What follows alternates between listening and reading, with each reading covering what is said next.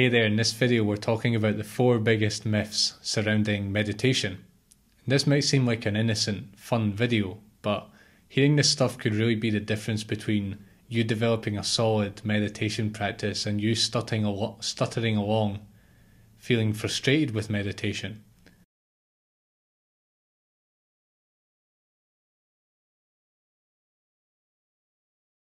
So let's just get right into these four myths. Myth number one is that meditation means being calm and relaxed. In fact, I would even say that people equate meditation with an attempt to generate calm and relaxation. The thing is that people need a way to feel calm and relaxed. We need ways to unwind and disconnect from life because life is pretty life is pretty full on sometimes. And apps like Headspace and Calm, even the names, have happily fulfilled the need for relaxation and calm under the name meditation. What I found though is that these apps, what they're really offering you are moments are techniques for relaxation and techniques for calming down, techniques for going to sleep better, and they have sort of meditative undertones. But really, in the in essence, they are not meditation. It's a good marketing ploy because it allows us to hit a button on our phone, have this moment of disconnection, and give it a fancy name like meditation or whatever it is. And we can tell our friends, we can share it on social media, we can say, Oh, we've done I've done ten minutes of meditation today. When really you've not you've not done meditation. There are caveats here. So, relaxation meaning non reaction, poise, equanimity. We certainly want to develop that. And that's actually a core part of all meditation practice. You might call it non reactiveness. But relaxation, as in that the meditation session should be like a spa day, this is not what we're looking for here. And if, if this is your goal, I suggest you look for relaxation practices that are designed to be soothing rather than meditation. The thing is about life is that life is not calm and re- relaxing. It actually gets really painful and difficult, as we all know. Think of breakups, deaths, life crises, and times of illness. These are difficult times. Consider that one of the, the great gifts of meditation that you will discover if you stick with it for a long time is being able to experience those difficult times in an optimal way. And you don't do this by practicing relaxation, you do this by paying exquisite attention to your body and mind as they are in every moment. With practice, what you'll realize is that a few moments of relaxation is actually a really small goal and it it just pales in comparison to what true meditation can give you. Sometimes meditation is difficult and you'll have bad days. It's like weightlifting. You're actually doing weightlifting for your, your attention skills. It's not always easy. And like what you do when you practice a musical instrument or you play a sport or you speak a foreign language, some days it just doesn't happen. Your skills just seem to elude you. And this is just part of the deal with meditation. If you're going to practice it for days, months, years, and decades, there's going to be days where it's just not going to happen. And if you create this idea that you need to be relaxed, you're going to think that not being relaxed is an issue. And it actually is definitely is not an issue. In fact, it's probably the biggest opportunity you can have. And it's those moments of difficulty that are the moments where we grow most in meditation. There's a bit of a caveat here as well, because there are meditation techniques that you can use to induce relaxation, but the end is not really relaxation. It's about your attention skills and using the, the relaxation as an object of focus. So it's it's not black and white, but it's also we're not sitting there just looking to chill out for five minutes. That's not what we're doing, and that's what often guided meditations have you do. So, what's sort of the way around this myth is that we should distinguish between relaxation techniques and meditation. I mean, both teachers and students. And we shouldn't really, we shouldn't cultivate relaxation in terms of meditation being a SPADI as a goal in meditation and then measure our progress based on that. If we do that, we're we're just going to really get frustrated with it. And in the end, meditation is a long-term journey in developing the three core attention skills that we're going to talk about later in the course. Great, on to myth 2. This is kind of tongue in cheek. myth 2 is that meditation is for bohemians and hippies when I first came across meditation, I was kind of like, what what is this? Is this not for hippies, monks, bohemians, weirdos? And this is very prevalent throughout society. I remember I told an old maths student, I used to do private maths classes. I told an old maths student that I practiced meditation. And he, as soon as I said that, he said, Oh, is this when you do that? So basically, he thought it was about doing some weird dance, uh, and I had I had absolutely no idea what they were doing, and it, they were absolutely wrong. That is not meditation. The fact is that meditation is actually really simple. It's not. That doesn't mean it's easy. It's simple in that the instructions are very simple, and there's not a lot of paraphernalia. There doesn't have to be a lot of like external stuff. It's actually about an interior transformation. It's simple, but it's it's also difficult. But it's not about the exterior, the clothes you wear, the groups you identify with. It's not about wearing Indian clothes and it's not about lighting candles and incense. It's actually about inner transformation.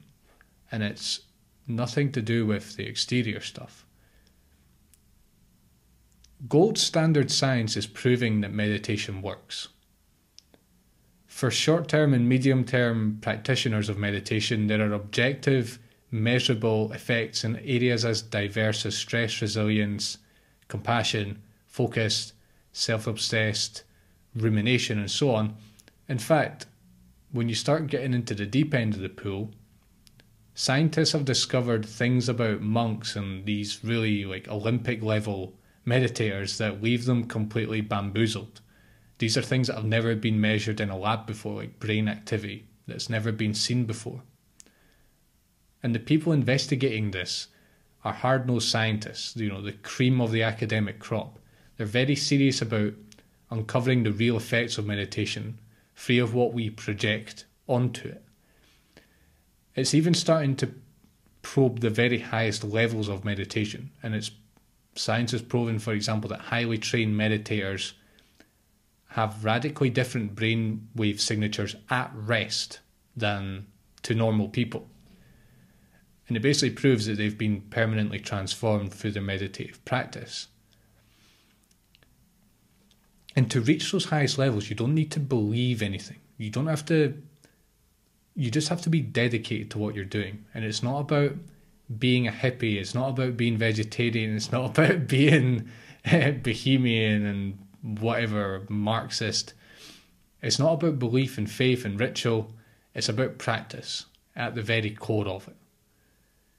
So the the way around this myth, or the it's sort of the myth of you have to be a bohemian and a hippie, but really it's it's so it's more to do with you have to like make you have to change who you are and your personality and who you identify with, and you need to start doing like um, hippie type activities. It's it's the way around that is to focus on the inner transformation and forget about the social cultural stuff. Focus on the inner transformation.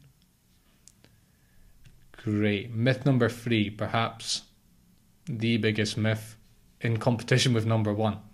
This is actually an enormously damaging belief. It's not just an innocent cultural myth that doesn't actually impact us. It really it still impacts me actually, and I'm not quite sure where I picked it up from.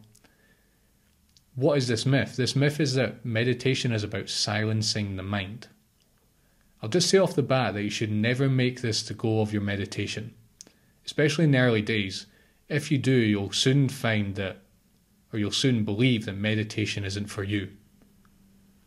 One thing you're going to realize through meditation, not long into your journey, is that is just how much mental activity there is in us, and how your entire sense of reality is influenced and obscured by what's going on in your mind. The mind is non stop in it, it's a storyteller.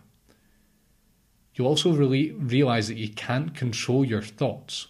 So, when you go to bed at night, for example, you need to turn off the light so you can go to sleep. You can just go up to the wall at will, boom, off it goes. And it's going to stay off unless you turn it on. It's going to stay off until the next morning, and you have an 100% control of that light.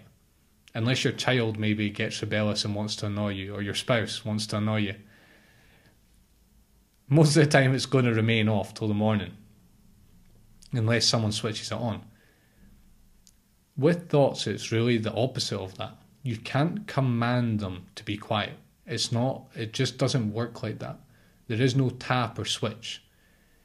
In fact, the key with meditation is to develop acute attention skills in spite of all the thoughts you're having. And actually go further than that is to include all your thinking within the process of paying attention. It might sound a bit abstract, but once you taste that for yourself, it won't seem ab- abstract at all. In fact, this need for control over thinking is just part of our sense of self and our the need for control it has in everything. So it thinks, even when it's identified identified with thoughts, it still thinks it needs to control them and that it's going to one day be able to control them. I've spent years learning one meditation system, and no, not once is my teacher who's been doing this for 50 years at no point have they ever told me that I need to silence the mind. Those words have never been uttered uh, in all the time I've been studying with them. And really, I think no good advanced practitioner will ever tell you this because they'll realize what I'm talking about here.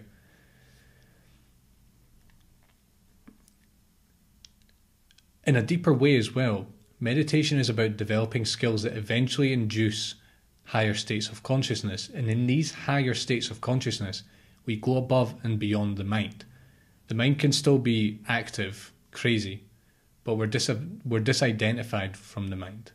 And we realize that we never really were the mind, despite the fact that we've been identified with it for so long.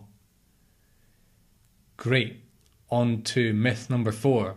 And this is kind of, again, tackling a very common myth. Myth number four is that you need to be sitting alone in a quiet room to do meditation. So often the image we have of someone meditating is someone sitting down on the floor with their eyes closed, looking a bit withdrawn from the world.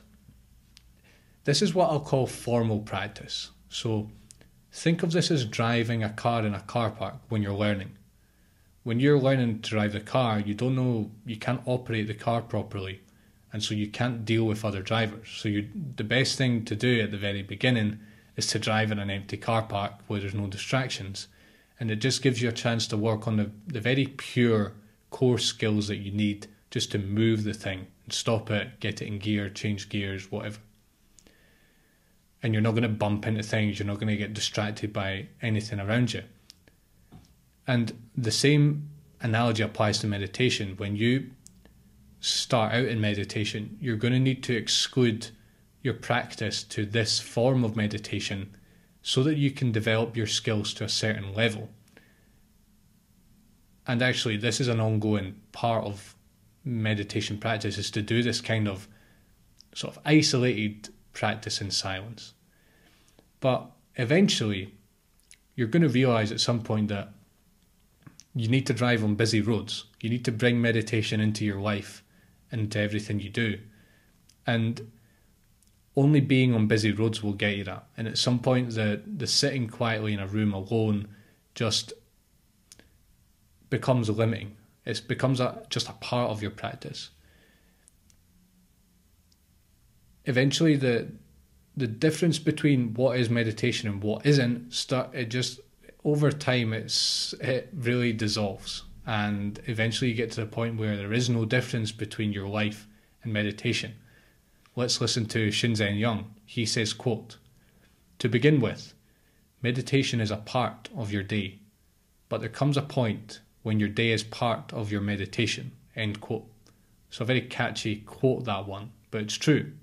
So you can walk around with your eyes open in a city, a flurry of activity around you, but your meditation skills are waiting for you, and you can actually be in a deep meditative state of awareness in in the midst of all that. And another facet of this is that you want to be able to drop into a meditation cycles of meditation or a meditative state whenever you want, whenever you need to. Your meditation skills start to inform your entire life. You become a monk in the world, bringing it to every activity, every moment that you possibly can. Even in the darkest moments, the dark moments I talked about, like breakups, divorces, illnesses, life crises, your meditation will be waiting for you. In fact, in those moments, it might be the only thing that you have. The key to avoiding all of these myths, myths that tend to arise from people who actually haven't, they've not actually done a lot of meditation, is to simply practice long term. And that way you'll actually see what it does for yourself.